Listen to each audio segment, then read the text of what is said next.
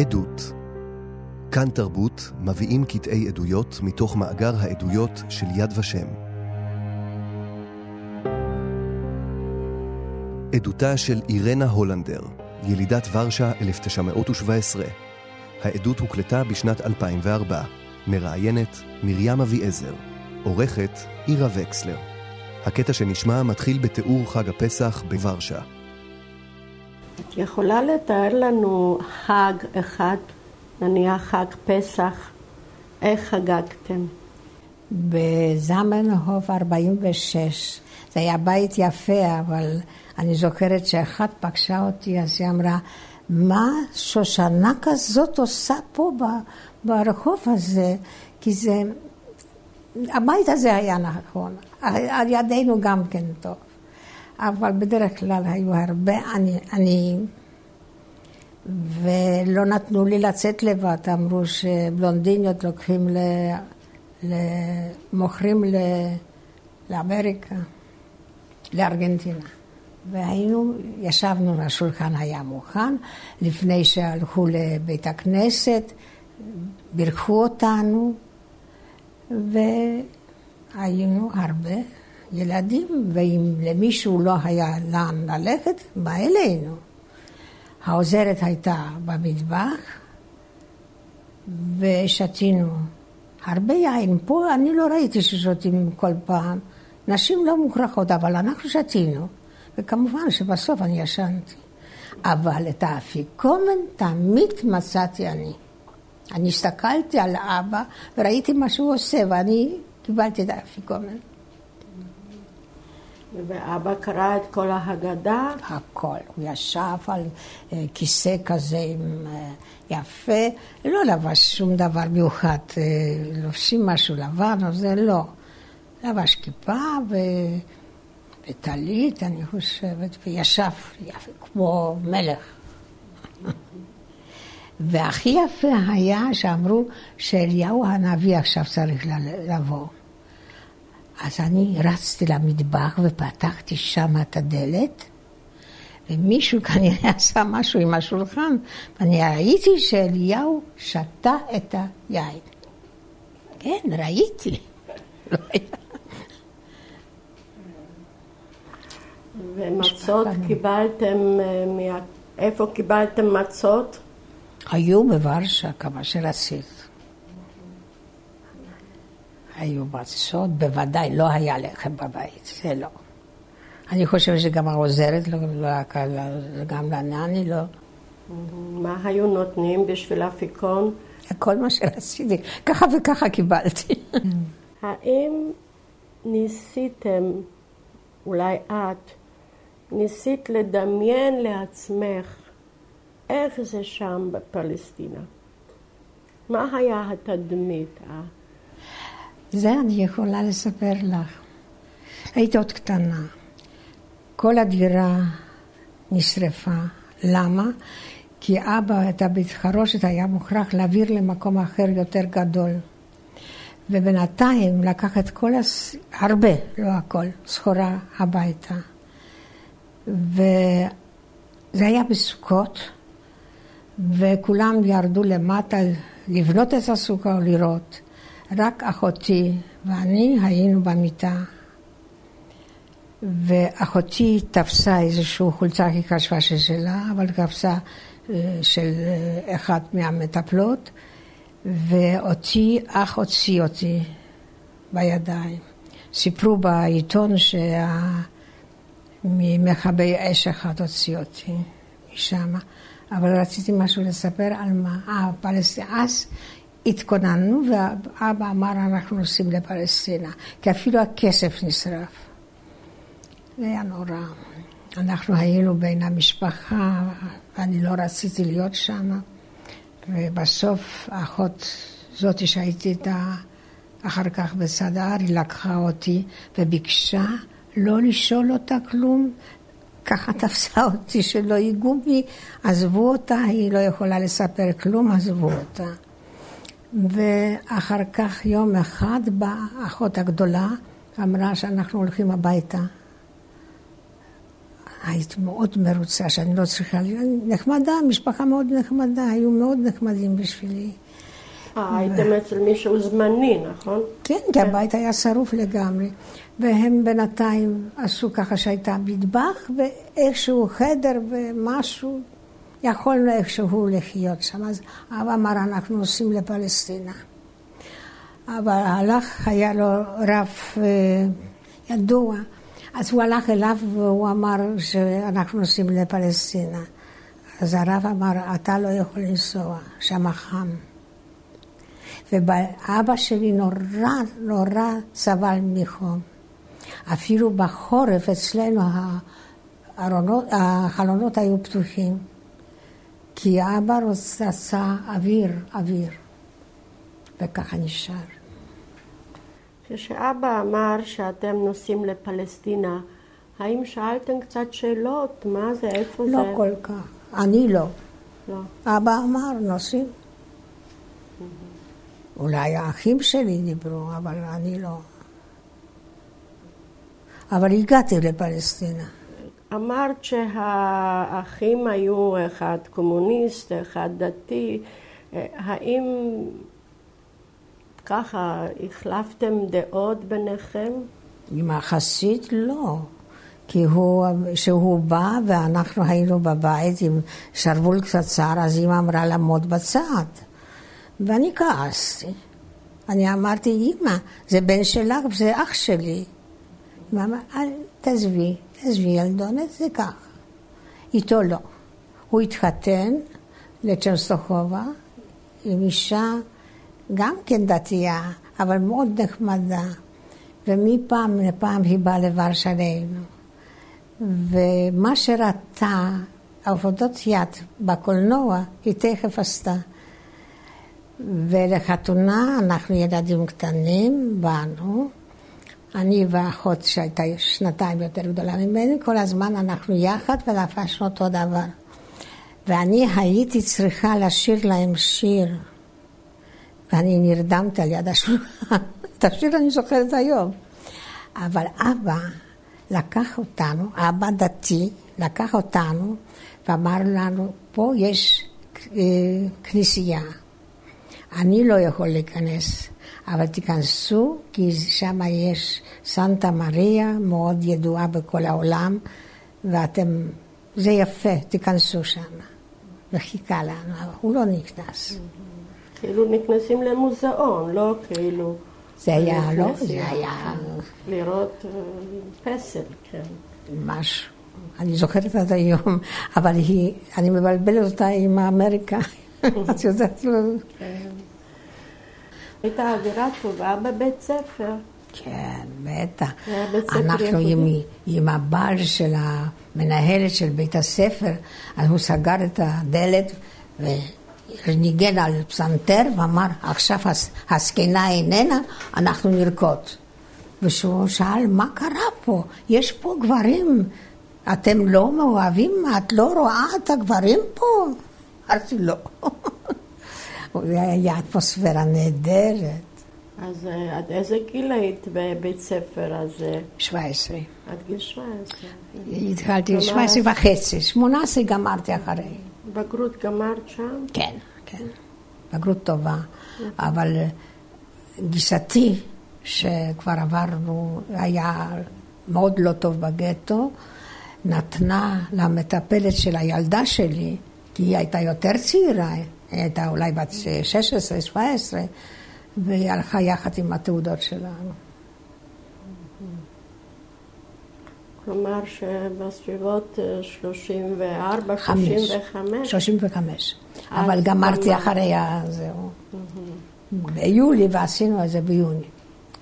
במאי, 13 למאי, שפילסוצקי, המרשל של פולין, נפטר.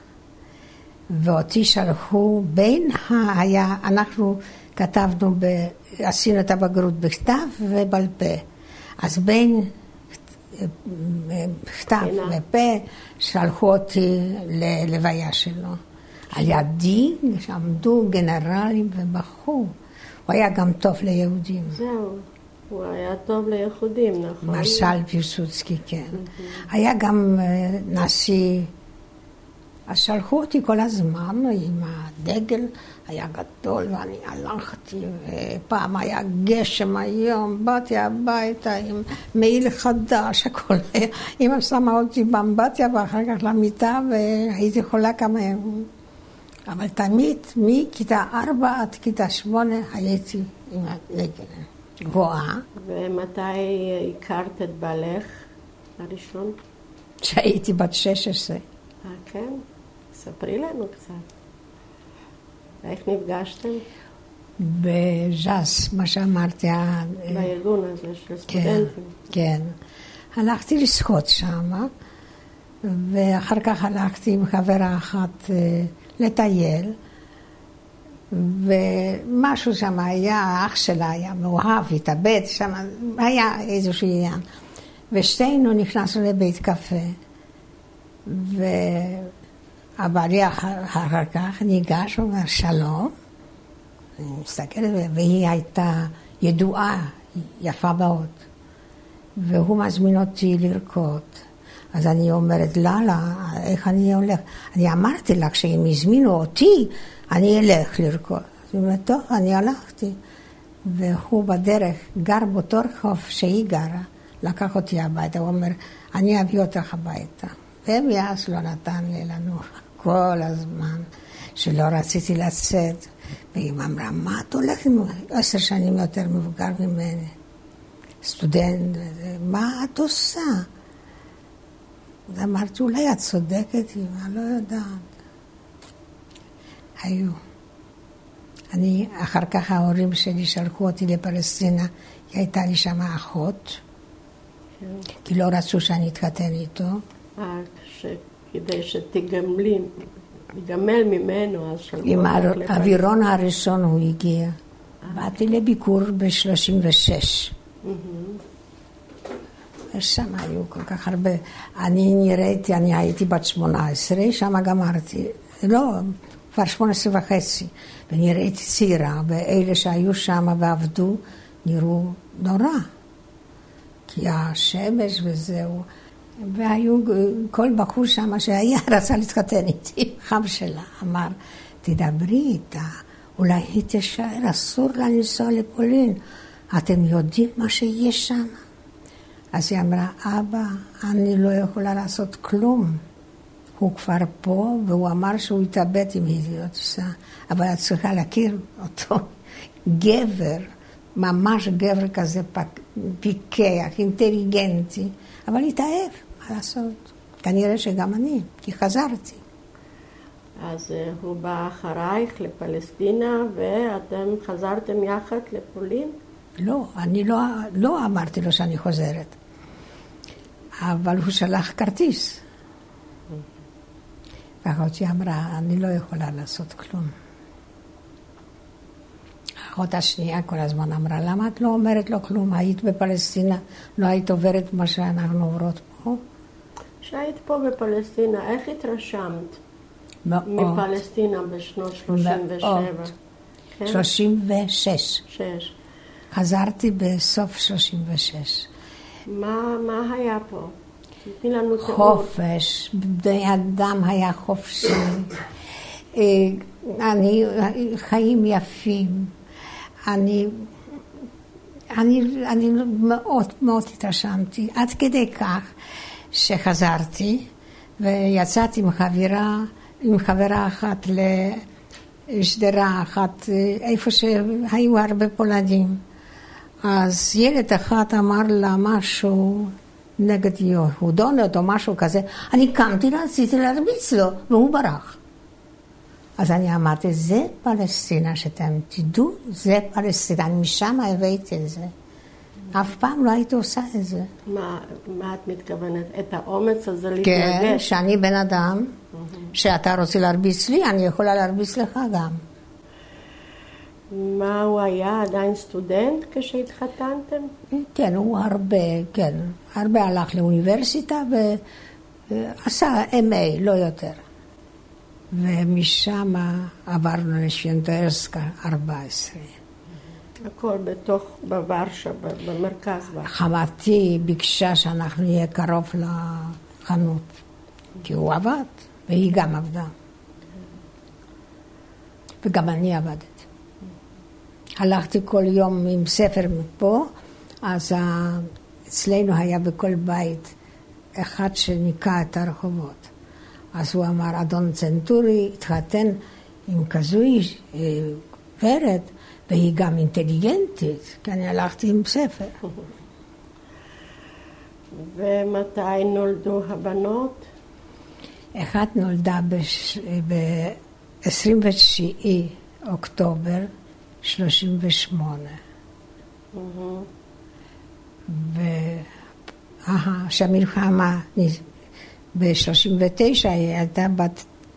אה, בספטמבר, שנה וחודש, כן. קטנטונת. זה הבת, נכון. יש לך בת אחת? שתי בנות. השנייה זה סיפור ארוך.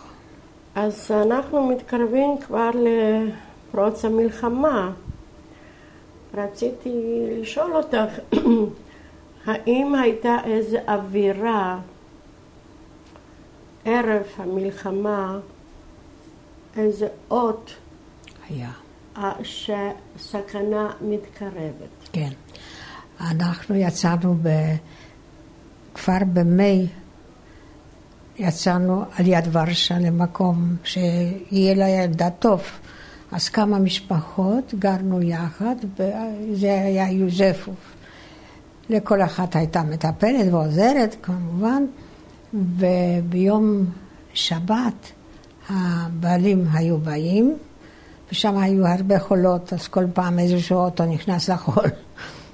זה היה מצחיק, כי היינו מוכרחים לקרוא למישהו להוציא את האוטו, ומי שהיה קצת מאמין אמר שבגלל זה שאתם נוסעים עם האוטו בשבת.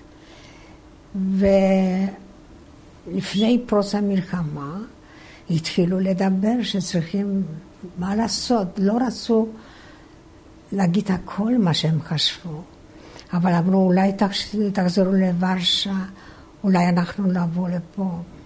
לא ידעו מה לעשות. מה אבל- ידעו שקורה?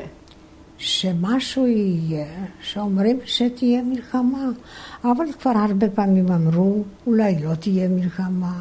חשבנו שלא טוב. ויום אחד בעלי אמר לקחת את הילדה ולחזור לוורשה. וכולם עזבו ונכנסנו לוורשה.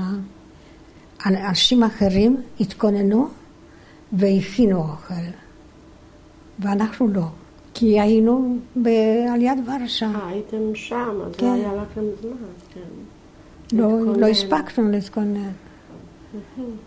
אבל אנשים כאילו התחילו להתכונן לאיזה כן, משהו כן, שמתקרב, כן, נכון? כן, כן, ידעו. תגידי, אה, את זוכרת אה, אם באו אולי פליטים יהודים מאיזה מקום? המון באו קודם כל מוודג' ואחר כך התחילו לשלוח לגטו אנשים מכל מיני ארצות באירופה. ממול הבית שלי נכנסה משפחה עם ילדה קטנטונת, בת שנתיים או שלוש, בלונדינית יפהפייה, ואני ראי, ראיתי איך האימא מכבסת את הדברים עם חול.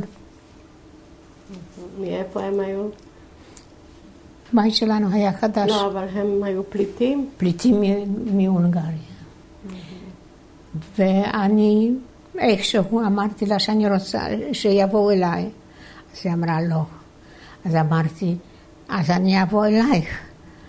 אז אמרה, כן, אבל שהיא לא תראה. אז לקחתי כל מה שהיה בבית, חלב, לחם, קודם כל סבון כביסה, סבון רחיצה, הכל, הכל, וככה כמעט, הילדה לא ראתה. כמעט כל יום הבאתי להם אוכל. אבל אחר כך קיצרו את הגטו, והחלק שלנו נשאר לפולין. את זה רציתי עכשיו אולי יותר בפרטי פרטים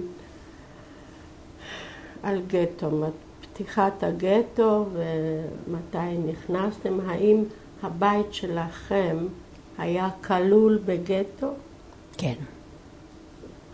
וכל יום, כמעט, לא, לא כל יום, אבל באו ז'נדרמים, נאצים, ושדדו את הבתים. וזה היה נורא.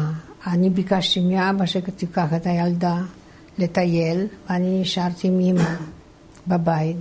ואבא ראה שמוציאים את ה...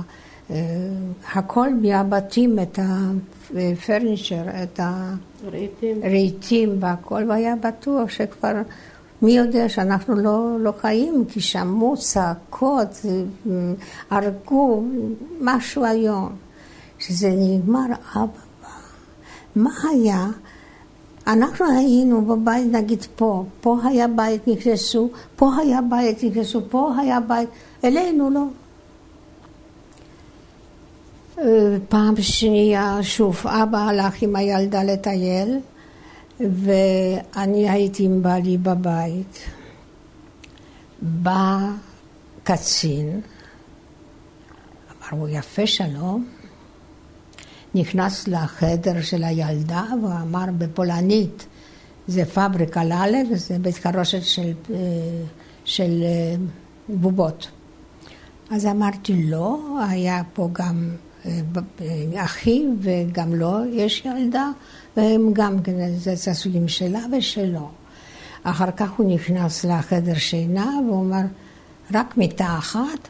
אז בעלי אומר, אני יכול לקנות לך עוד מיטה. אז הוא אמר, חס וחלילה, לא, לא, מה אתה אומר? היה מאוד נחמד. אחר כך בסוף הוא לקח, היה בהול, היה, אה, היה ארגז עם אה, פחם, ועל זה היה שטיח של, באמת של אחי. אז הוא לוקח את השטיח. אז אולי תשאיר אותו. הוא אומר, של מי הוא? הוא אומר, של אחי. ואיפה הוא? אז הוא אומר, בביאליסטוק. אז הוא אומר, אני אחזיר לך מחר. מחר. למחרת היה פרימה פריליס. והלך. לא הרביץ את אף אחד, לא עשה לנו כלום. אבל הרגו אנשים מסביב, זה היה... אבא שלי חשב שהוא חוזר לבית ריק שאנחנו לא חיים. בבוקר בעלי יצא, וכשחזר הוא אמר לי, אם את רוצה לצאת, אז אל תסתכלי שמאלה, אל תסתכלי ימינה, כי היו אה, טרופה, איך אומרים? גוויות. גוויות, כן, של מתים. בהתחלה היו לבושים, אחר כך היו כבר בלי לבוש, רק בכוסים עם עיתונים, אחר כך לגמרי לא, לא לבושים. וזה היה נורא. והיה טיפוס, טיפוס בכל בית. הראשון היה אבא שלי. אז, אה, ולשכנים היה אסור שידעו, כי הגרמנים הוציאו פלקטים איפה שהיה כתוב שכל חולה טיפוס שילך לבית חולים. מבית חולים כמעט שאף אחד לא חזר. אז הייתה חברה של אחותי הגדולה, רופאה, וביקשנו ממנה שהיא תבוא לטפל באבא. היא הייתה כל יום באה ואמרה רק חס וחלילה שהשכנים ידעו. ואני רק ביקשתי, היה, אמרו שסבדילה נגד קינים, אה, וקינים הביאו את הטיפוס. אז הייתה לי כבר ילדה אחת שטיפלה בילדה שלי, אז שלחתי אותה ואמרתי, תקני טיפוס, אה, זבדילה, והיא לא הבינה למה, אבל עשתה את זה, אמרתי, יש הרבה ברחובות.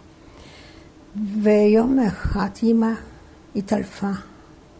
אז הרופאה אמרה שהיא מוכרחה להודיע לגר, לגרמנים, כי זה כבר דבר שני שקרה לכם. אז אחותי ביקשה ממנה, את יכולה לא לבוא יותר, אבל אל תגידי כלום. אני באתי ואני אומרת, אמא, מה קרה לך? אז היא אומרת, ילדונת, את רוצה שאני אבריא? אז אומרת, בוודאי שאני רוצה. אז אומרת, לכי ותעשי לי אה, רצו, איך אומרים, אה, מתפוחי אדמה לטקס. אז היא אומרת, אימא'לה, אבל את חולה. אז היא אומרת, מותק, את רוצה שאני אבריא? תעשי לי, אני אגיד לך איך. תקחי תפוח אדמה ותשימי ביצה וזהו. ואני נתתי לה, והיא הבריאה, היא הייתה עייפה ולא אכלה, וטיפלה כל יום ולילה בבעלה. שאותנו הוציאו מ... שקיצרו את הגטו, שקיצרו את הגטו, אז הלכנו לגור אצל חמתי, שגרה באותו רחוב, רק מספר אחר.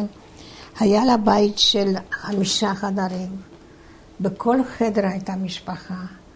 כשאנחנו הגענו, היינו עם גיסתי, עם חמתי באותו חדר. והייתה לנו עוד בחורה, זה גם כן הייתה איזושהי משפחה של בעלי, שטיפלה בילדה.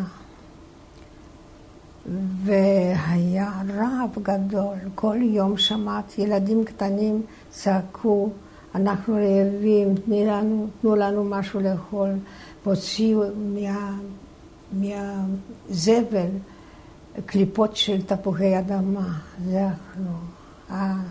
הרעב היה גדול היום. איך אתם הסתדרתם עם האוכל? קנינו, היה לנו כסף. היה אפשר לקנות? כן, בטח. היה למישהו כסף, אז היה. היו אה, אפילו אה, תפוזים, רק בננות לא היו. ובעלי גם כן קיבל טיפוס, והרופא אמר שהיה טוב לתת לו תפוזים. וברחוב שהלכתי עם חבילה, היו כאלה רעבים שהתנפלו ולקחו את ה... תפסו את הזהו, את החבילה. גיסתי הלכה וקנתה את שני תפוזים, ואנשים התחילו, רצו לעזור לה, אבל כשהחבילה התפרסה וראו תפוזים, אז עזבו אותה. היא אמרה, יותר אני לא הולכת לקנות תפוזים. איפה קונים? היו חנויות שהיה הכל. בתוך גטו. בתוך גטו. והיו אה, בתי קפה, והיו אה, מסעדות. הייתה מסעדה אחת, איפה שהגרמנים לקחו את העניים, שכמעט כולם הם מתו מרעב. ותפסו גם יהודים ואמרו להם עם, אה, עם מצלמות, אמרו להם לעלות ובדרך לתת בעיטות לעניים וזה הם צילמו ואמרו כמה בגטו טוב. לא היה הבנתי. הכל. לא הבנתי את הקטע הזה. הם לקחו עניים, מי? הגרמנים, כן. שמו על המדרגות שהייתה כניסה למסעדה, כן. ולקחו יהודים ואמרו להם ללכת למסעדה, אבל שאתם תראו את העניים האלה, לתת להם בעיטות. וזה הם צילמו, כדי להראות לעולם שליהודים יש הכל, איך הם מתנהגים לאנשים רעבים.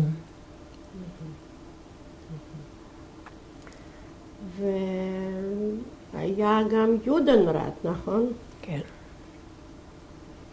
אז הם שלחו לדירה של חמתי את המשפחות שבאו מכל מיני מקומות.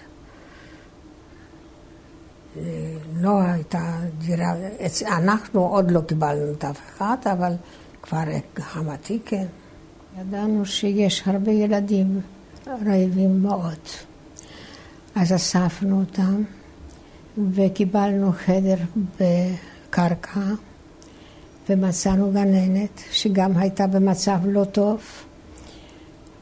אז הוספנו בינינו את הכסף בין השכנים, אבל בסוף זה לא היה טוב, אז אפילו עשינו תיאטרון. ואנחנו היינו השחקנים, ואספנו עוד קצת כסף. וככה זה אולי שנה, או... והעבד הזה, אני מה, מש... מה בדיוק, בשביל מה היה הכסף? לשלם לגננת קודם כל, ולתת לילדים משהו לאכול. אבל פעם, ביו, פעם בשבוע, כל אחד מאיתנו עשתה בבית אה, ארוחת צהריים. זה היה בסיר גדול מאוד, כי היו איזה עשרים ילדים.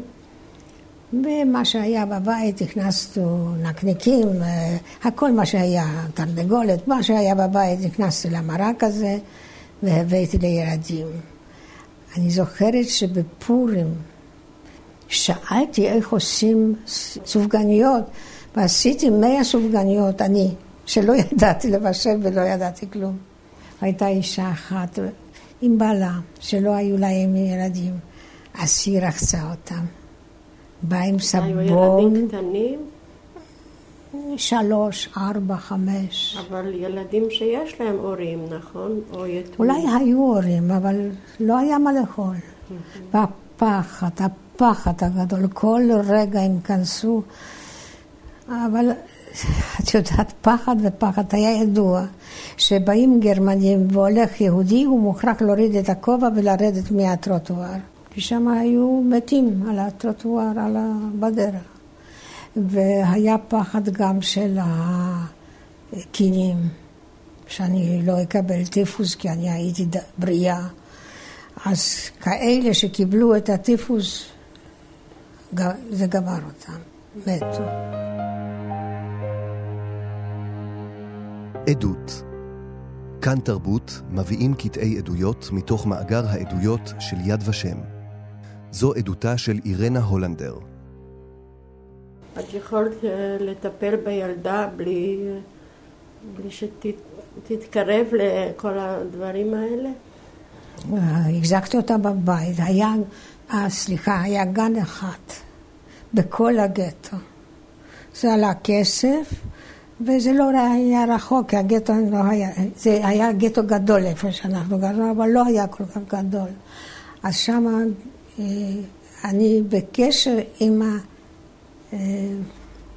האחיינית שלו, הוא היה וטרינר, ואבא היה מאוד עשיר, והיה להם גן באמצע ורשה.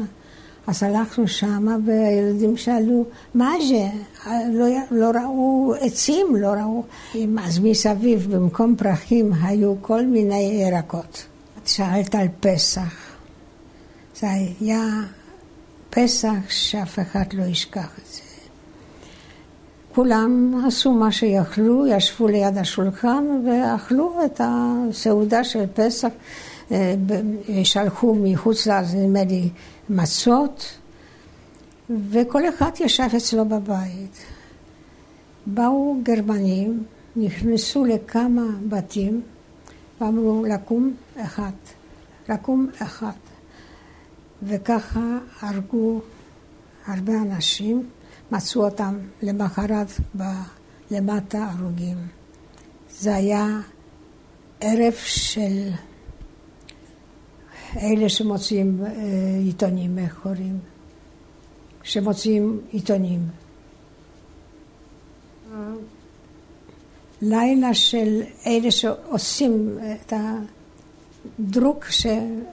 של בית דפוס. או, של... כן, של אנשי בית דפוס. כי ידעו שיוצא, אה, אה, יוצאים ז'ורנלים, עיתונים, ומספרים מה שקורה, אז הם בינתיים הרגו את אלה שיהיה פחות. באמת לא היו. אנחנו למשל קיבלנו פתק, מכתב, ולבעלי היה בן דוד, שהוא היה בגיל 18, אז הוא הביא פתק איפה שהיה כתוב שהגרמנים הורגים ילדים, לוקחים אותם, שמים אותם באוטו, ושם הורגים אותם. אז אנחנו אמרנו, לא, זה גרול פרופגנדה, זה לא יכול להיות. לא האמנו שבן אדם יכול להביא. יום אחד קוראים לבעלי לגסטאפו. לא ידענו מה לעשות, לא יכולנו, קוראים, הוא מוכרח ללכת, אבל אם הוא יחזור, אנחנו לא יודעים. מחכים. הוא חוזר, אז הוא מספר שהיה איזשהו גנב, שגנב משהו אצלו מהמשרד. הוא לא ידע. אז רצו שהוא יגיד אם זה שלו. וכשהוא יושב אז יש טלפון, מדבר, הוא מדבר, קצין, אני יודעת מה הוא היה. הוא מדבר עם הילדה שלו, מוצי, פוצי, מה שלומך? אבא נותן, נותן לה נשיקות וזהו. גמר ואמר לבעלי שיכול ללכת. בעלי יוצא, אבל גם הוא יוצא. עומדת אישה עם ילד קטן ורוצה ממנו משהו. הוא לוקח את הילד על הקיר והורג אותו. בעלי פעם אחת סיפר לי את זה, לא היה יכול לספר את זה. עשו את זה הרבה. כן. בערב הזה בפסח אנחנו הלכנו, הלכנו לראות את החברים אם הם עברו את זה בשקט. זה אצלנו לא קרה. האם אפשר לומר שהיו בגטו אזורים אה, שהיה יותר טוב או אזורים שהיה פחות טוב? אני לא יכולת לדעת. לא יכול. לא יכולת לדעת. מה שאמרתי שהם אמרו ש- ש- סלוט, כן.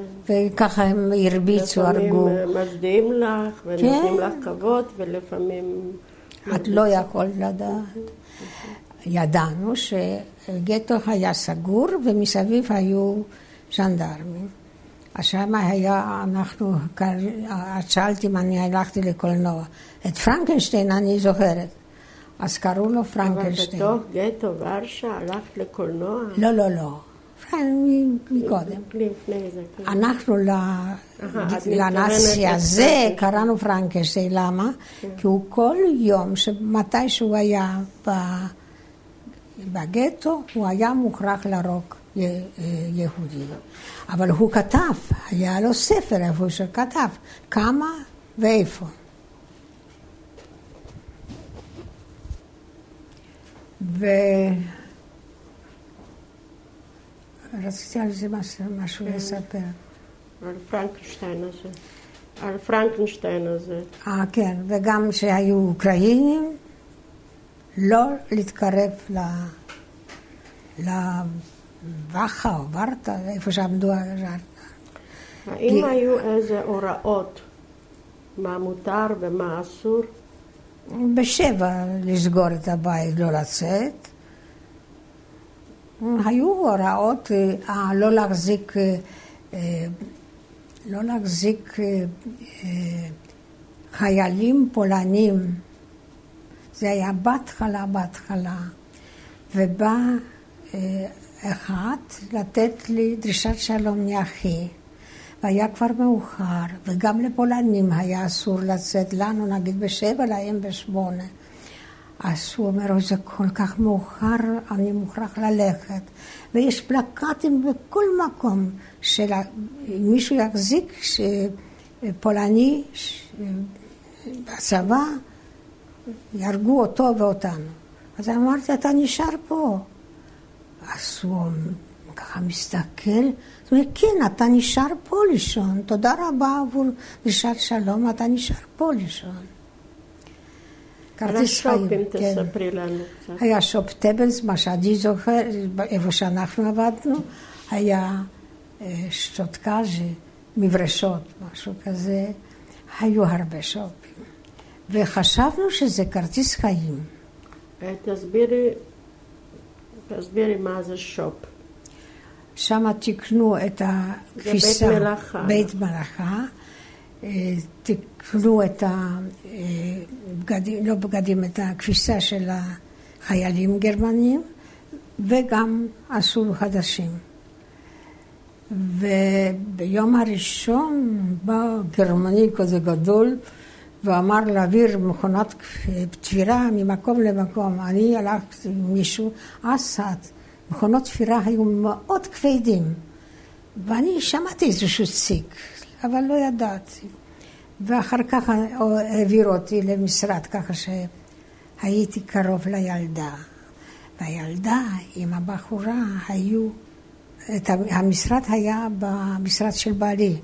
הוא היה מוכרח לתת,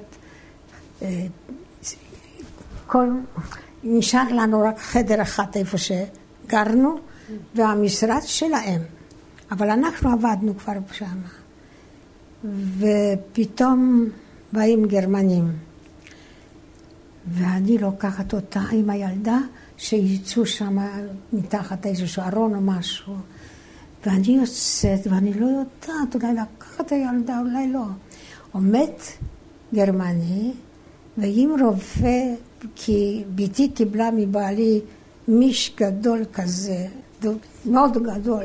אז הוא ככה עומד עם הרובה וככה, ואני כבר לא יכולה, אז אני הולכת, אני אומרת, מי קינד. אז הוא ככה מסתכל עליי, ושם את הרובה, ואני לקחתי את הילדה זה. אז אני לא, את לא יכולה להבין, הוא צעק קודם. הלרוס, הלרוס, את לא יכולה להבין. ופתאום הוא נתן לי לצאת עם הילדה. זה בדיוק העניין ש... שאת לא יודעת איך להתנהג, נכון? את לא יודעת מה תהיה תגובה. אני לא יודעת מה תהיה תגובה, אבל אנחנו שקטים, אנחנו לא מדברים. אני עוברת יום אחד ועומד גרמני ויהודי עם זקן יפה לבן, וככה מוציא לו את השרות ומוציא את המספריים וחותך. ואני עומדת ואני לא יכולה, אני אומרת, כזה, הוא בטח היה אה, פריזייר, איך אומרים? ספר. ספר. ואני מקללת אותו, ואז בא אחד ואומר, ילדונת, לכי מפה. מה את מדברת? הוא יכול לתפוס אותה גם כן. והוא זרק אותי. את אף פעם לא יודעת. באו, הגרמנים כל הזמן שדדו. אנחנו עוד לא היינו בשופ, היינו עוד חופשיים. אז, אבל הם שדדו את הכל. ובאו לנלף כ-13, איפה היה אחר כך טבלס. ורצו אה, שיפתחו את המשרד של בעלי. ואף אחד לא היה, זה היה יום ראשון. אז שאלו איפה אנחנו גרים. והגיעו שני חיילים גרמנים צעירים, ושם הייתה גיסתי, והוא אומר, בואי תפתחי לנו את, ה... את המשרד. היא הלכה איתם, ובדרך הם כל הזמן מרביצים את היהודים. והיא אומרת ככה, אני יהודייה, הולכת עם שני גרמנים, וכולם רואים שהם מרביצים את כולם, אז מה יחשבו? שאני עובדת בגסטאפו? אז היא אומרת, תגיד לי, אתה מוכרח לעשות את זה? הם הפסיקו. הפסיקו להרביץ. אז את לא יכולה לדעת אף פעם. באו, לקחו שם משהו, סגרו ושלום, זה הכל. כי את שואלת, האטמוספירה הייתה איומה. אישה אחת הצליחה לעבור מהגטו, מפולניה לישראל, לפלסטינה. והיא עוברת ורואה, יש תור גדול. אז היא שואלת, מה פה, פה אתם מקבלים? אז הם מסתכלים עליה, אומרים, אנחנו מקבלים, מחכים לקולנוע, לכרטיס לקולנוע. אז היא התחילה לצעוק, אתם לא מתביישים? אתם עומדים בתור לקולנוע ושם הורגים את כולם? כלומר, בשנת 43, כשבעלך כבר ראה שפה לא יצא שום דבר טוב, ושכל יום הורגים ויש אקציות ומוציאים וילדים נהרגים, אז הוא החליט שהוא רוצה להעביר אתכם לצד הארי, נכון? כן. וסידר לכם ניירות ערים תמורת הרבה כסף. הרבה. ואיך יוצאים מהגטו? לא רע. לו היית נותנת לי היום אלף דולר, שאני אעשה את זה, לא היית עושה. קודם כל באו לראות, וראו שאני נוצרייה. איך רואים? מה זה מראה יהודי ומה זה מראה נוצרי? תראי, היום אולי יש לי אף יותר ארוך, אבל היה קצת ארוך, אבל לא, לא מדי. בלונדינית וצעירה, וכנראה שנראיתי טוב. הסתכלו, הבינו שאני נוצרייה, ממש. ואני אמר שהוא התחתן עם נוצרייה. אה. אמרו לו ככה להגיד, כן. רגע, זה מאוד חשוב. כלומר, בעלך אמר לפולנים שאת נוצרייה. שהוא התחתן עם נוצרייה, ויש לנו ילדה, והוא רוצה להבריח אותי לצד הארי. אז אמרו שהם מוכרחים לראות אותי.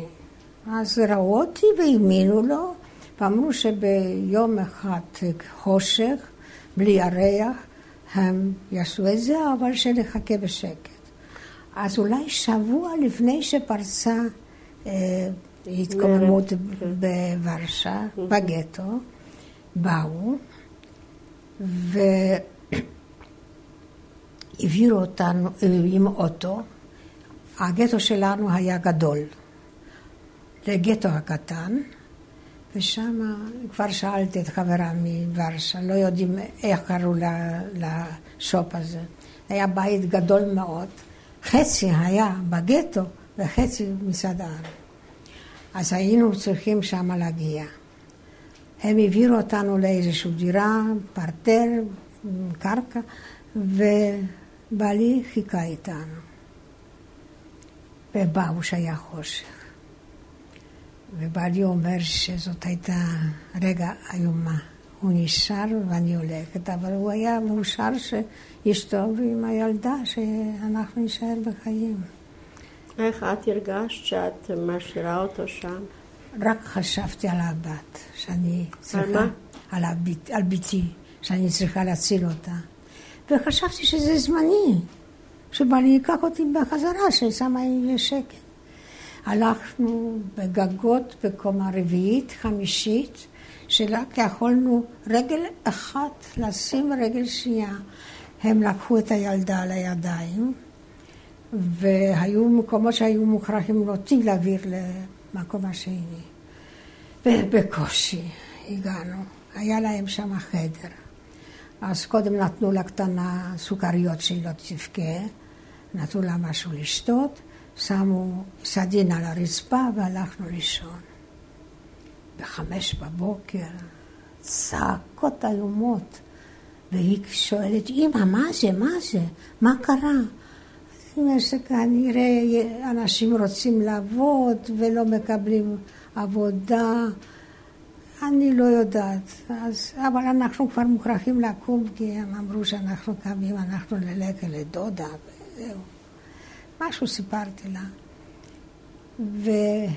והפולני אומר ככה, אנחנו יוצאים מפה, אבל את לא צריכה לדבר אליי. את הולכת עם הילדה ואני אלך גם כן, אבל לא מדברים. אבל אני צריכה להציל את ילדה. לקחת אותה ביד ואני הולכת. משני צדדים עומדים חיילים חמושים, כל כמה, אה, אחד על יד השני כמעט, ואני הולכת באמצע. פה חיילים, פה חיילים, מוכנים לרוב. אז שהוא ואני ידעתי שאני מוכרחה להציל את הילדה. כשאני הולכת שקטה, אז הוא ניגש אליי. למה הוא אמר לא לדבר אליו? כי הוא אמר, אני יצאתי פעם עם יהודי אחד, הוא דיבר, אז החיילים הרגו אותו. אז הוא ניגש אליי ואומר, תגידי, את יודעת מה היהודים עשו לנו שהרוסים היו פה? אז אני אומרת, לא יודעת כי לא הייתי פה. את יודעת מה? והתחיל לספר מה הפולנים סבלו מהיהודים. זה היה השלום. הגענו לוורשה, הוא לקח אה, דורוש כזה, עגלה עם סוס, והגעתי לחנות שבעלי קודם קנה על שם גברת הלנה אה, קמיסקה, קמיסקה. היא הייתה כאילו בעלת החנות. ואחותי התחילה שם לעבוד. כאילו. ואחותי חיכתה, הלנה קמיסה עלתה, לא יכלה לבוא, ואני נכנסת, אז היא אומרת, דבר הראשון, הרימי את הראש, תסתכלי מסביב, אין פה פחד.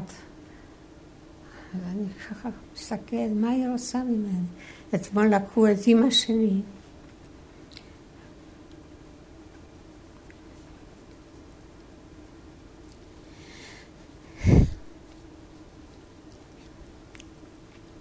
מה, לקחו את אימא שלך? הם כזה מכינים אוכל בשביל עניים, בשבילה כל יום אוכל בשביל עניים. אז היא באה מעבודה והיה שם אוכל, אז היא לקחה אותו בשביל העניים. ותפסו אותה, ואבא נשאר בבית, הוא עבד בלילה, באותו שופ. אבל ברחוב העבירו את אימא, והיא ראתה אותו שהוא מסתכל, אז אמרה לו לא, שהוא ילך. חיפשו אותה, לא מצאו אותה.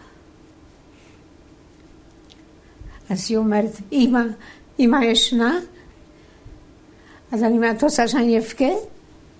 אז באתם לצד הארי עם ניירות ארים, ואת אירנה קובלסקה, והבת שלך זה דנוטה קובלסקה, נכון? ואחותי גרה ואח... אצל גברת קובלסקה, זה היה שם נפוץ.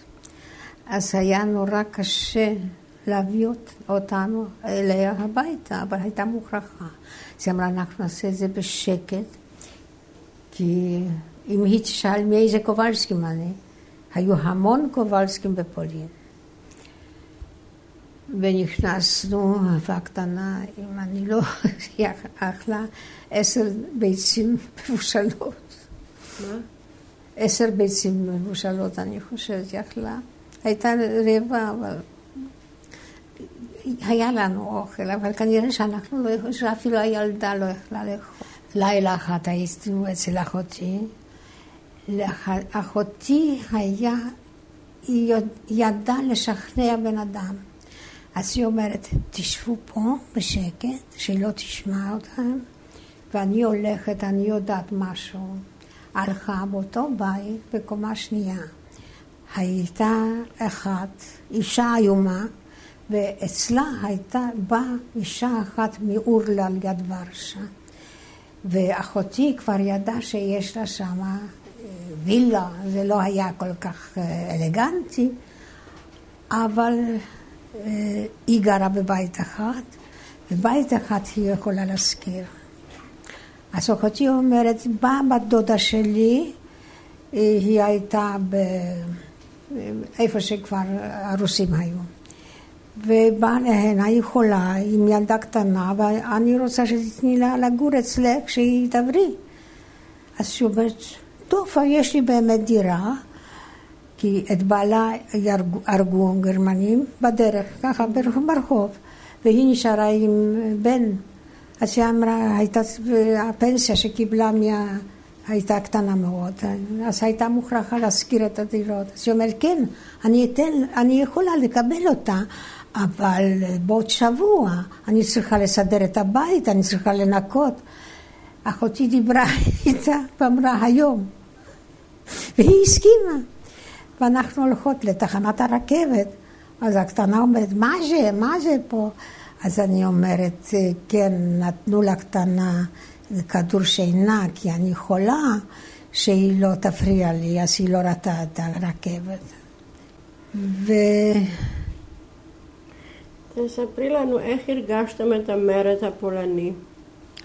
עזבנו. אחרי זה שהם הרגו את הזוג הזה, שמצאו אצלו רשימה של כל המיה, כל, כולם מהמגדרת, וגם את השם שלנו, הם הרגו אותם, ולא יכולנו לחזור לשם.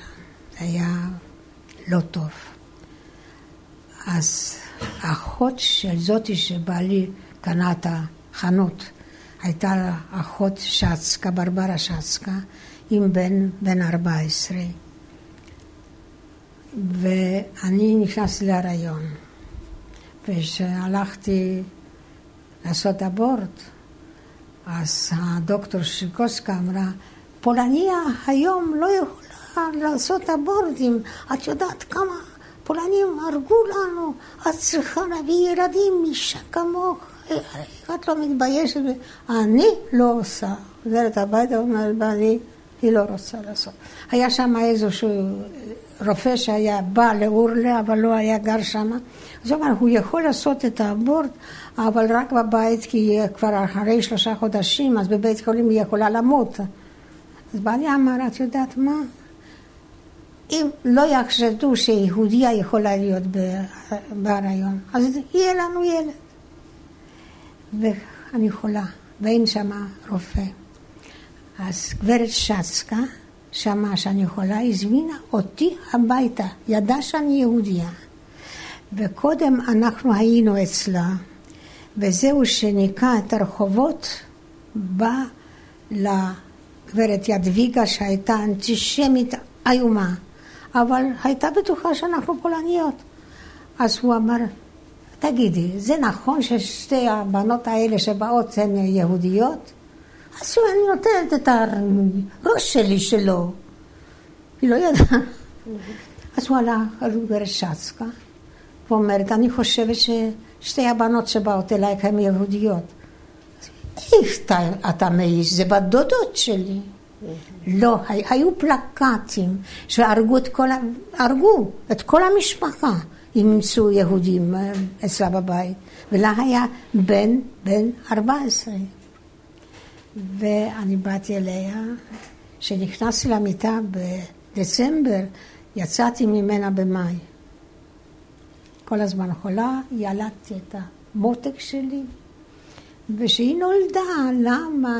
היום לא מאמינים שהיא יהודייה, אז אמר נולדה רחלקה קטנה. ואני חולה. וצריכים כירורג. אז מתי הבת השנייה נולדה? ב-23 לפברואר 44.